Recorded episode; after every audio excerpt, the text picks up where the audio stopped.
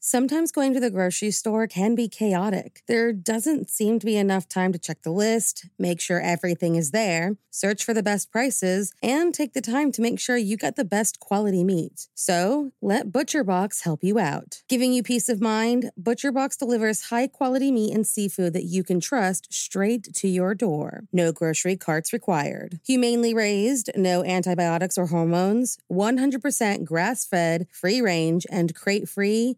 What more can you ask for? What about free shipping, customized box plans, exclusive member deals, recipe inspirations, tips, and tricks? You really can't go wrong with ButcherBox. Sign up at butcherbox.com slash morningcup and get our special deal. ButcherBox is offering our listeners a free for a year offer plus an additional $20 off. Choose salmon, chicken breasts, or steak tips free in every order for a year. Sign up today at butcherbox.com slash morningcup and use code morningcup to choose your free for a year offer plus get $20 off your first order. Hey guys, I have a podcast that I think you'll really enjoy. Proof, the investigative true crime podcast co hosted by Susan Simpson of Undisclosed and Jacinda Davis of Evil Lives Here, is releasing its highly anticipated second season, where they investigate the murder of 18 year old Renee Ramos. The first season, which, if you haven't listened to yet, you totally should, saw the release of two Georgia men serving life sentences for murdering their friend, Brian Bowling. And thanks to evidence unearthed by Proof, on December 8th, 2022, both Daryl Lee Clark and Kane Joshua Story were finally freed after 25 years behind bars. With that same investigative drive, Susan and Jacinda are on the case again, and this time they are on the streets of Manteca, California to find out who really killed Renee Ramos. In Proof Murder at the Warehouse, you hear how, on June 5th, 2000, Renee's body was found buried beneath a pile of debris inside a new Home Depot building and how, despite tips hinting at alternate suspects, her boyfriend, 18 year old Jake Silva, and 33 year old Ty Lopez were arrested and convicted of her murder.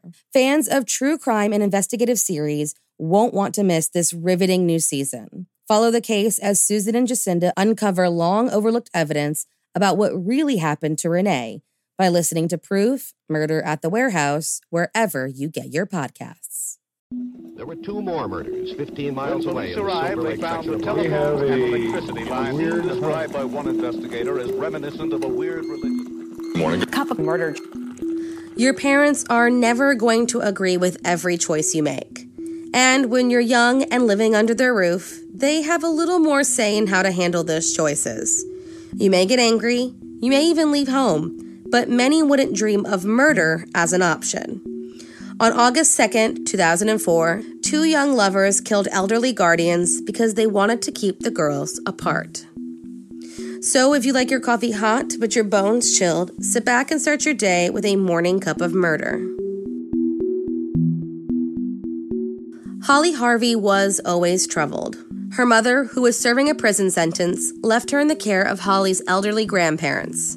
74 year old Carl and 73 year old Sarah Collier in Fayetteville, Georgia, in hopes that they would care for her until her release. But Holly was 15 and, like most 15 year olds, was struggling to find her own place and make her own rules. Her grandparents were more by the book and had rules laid out for the teen, rules she had no intention of following. And the big bone of contention? Holly's 16 year old girlfriend, Sandy Ketchum. And when they forbid the girls from seeing each other, Holly had had enough. She began acting out in a way that scared the couple, so much so that they approached their son, her uncle, and told him that they feared she wanted them dead. They had no idea just how right they were. On August 2nd, 2004, the girls spent the morning secretly stowed away in Holly's basement bedroom. They were forbidden from seeing each other, and they were angrily musing about how to handle Holly's grandparents. As the plan evolved and became more gruesome, Holly wrote a macabre to do list on her arm with pen. It read, Kill, keys, money, and jewelry. Holly grabbed the biggest knife from the kitchen, and the girls took turns stabbing her mattress to make sure it would do the job. They then began smoking marijuana, hoping the smell would lure her angry grandparents down to her room. They were correct, and as Carl and Sarah reached the room, Holly lunged for her grandmother. Eyes closed, she began swinging and stabbing her in the back before her grandfather pinned her down. The Colliers tried to calm their granddaughter down, saying she was on drugs and didn't know what she was doing. Holly yelled for Sandy, asking why she wasn't helping, and Sandy came out of her place of hiding and assisted her girlfriend. Holly then stabbed Carl in the chest, and as he ran upstairs to call for help, chased after him and pulled the phone from the wall. According to Holly, her grandfather then grabbed a kitchen knife and attempted to defend himself. Fearing she was going to be stabbed, she delivered the final blows. When the attack was finally done, both girls were soaked in blood all the way down to their underwear. Holly and Sandy then scoured the house for any money and valuables and placed it all into a bag, grabbed Carl's car keys, and left the scene in his pickup truck. Still covered in blood, the girls went to a friend's home, told her that the blood came from a mugging, and washed up before telling their friend what really happened. Upon hearing the truth, the girl ordered the couple to leave her home and informed her parents of the alleged murder. The girl then called the police and gave them all of the information they knew. When Georgia police arrived at the Collier home, they found a crime scene so vicious that a sheriff on the force for 28 years said he had never seen a crime of this magnitude amongst the family in his entire career. An arrest warrant was secured for both girls, and an active warrant for the stolen truck began. While the bodies of Carl and Sarah were being taken from the scene, Holly and Sandy were on their way to Tybee Island in Savannah, Georgia. While there, they met brothers Clayton, 22, and Brett, 14, who were new to the area. Going by false names, the girls pleaded with the boys for a place to stay. Their mother agreed, and the next morning was shocked to wake up to the sounds of about a dozen police officers knocking on her front door. She had no idea that the young girls that she had taken pity on were cold blooded killers who had been traced through their cell phones. She and her son stood in shock as Holly and Sandy were arrested and placed into patrol cars. On April 14, 2005, both girls pleaded guilty to the murder of Carl and Sarah Collier. As part of a plea deal, Holly gave a detailed account of what happened that day that lasted over an hour. When the judge asked why she did it, she said, For Sandy, so that we could be together. Sandy, too, gave her account of the events leading up to the murder and explained that the plan had been set in motion for months before it finally occurred. That she even called friends trying to obtain a gun for Holly.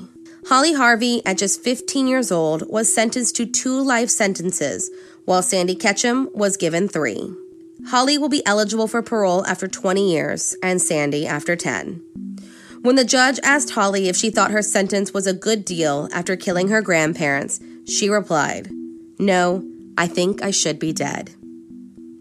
Thank you for joining me in my morning cup of murder. Please join me again tomorrow to hear what terrible thing happened on August 3rd. Don't forget to rate and subscribe and let me know how you like it. If you want to help support the podcast, there's always Patreon or just sharing it with your true crime obsessed friends. And remember, stay safe.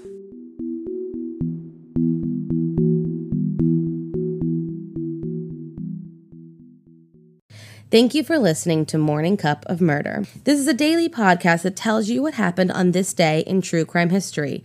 In short, easy to listen to episodes that you can finish on your commute or while you enjoy your morning coffee. So make sure you check back every morning. My name is Korina. I am the creator and host. You can find Morning Cup of Murder on Twitter, Instagram, and Facebook. I have also set up a Patreon where you can donate a small monthly contribution to the podcast. All those links are in the episode description. Thank you again and have a wonderful day.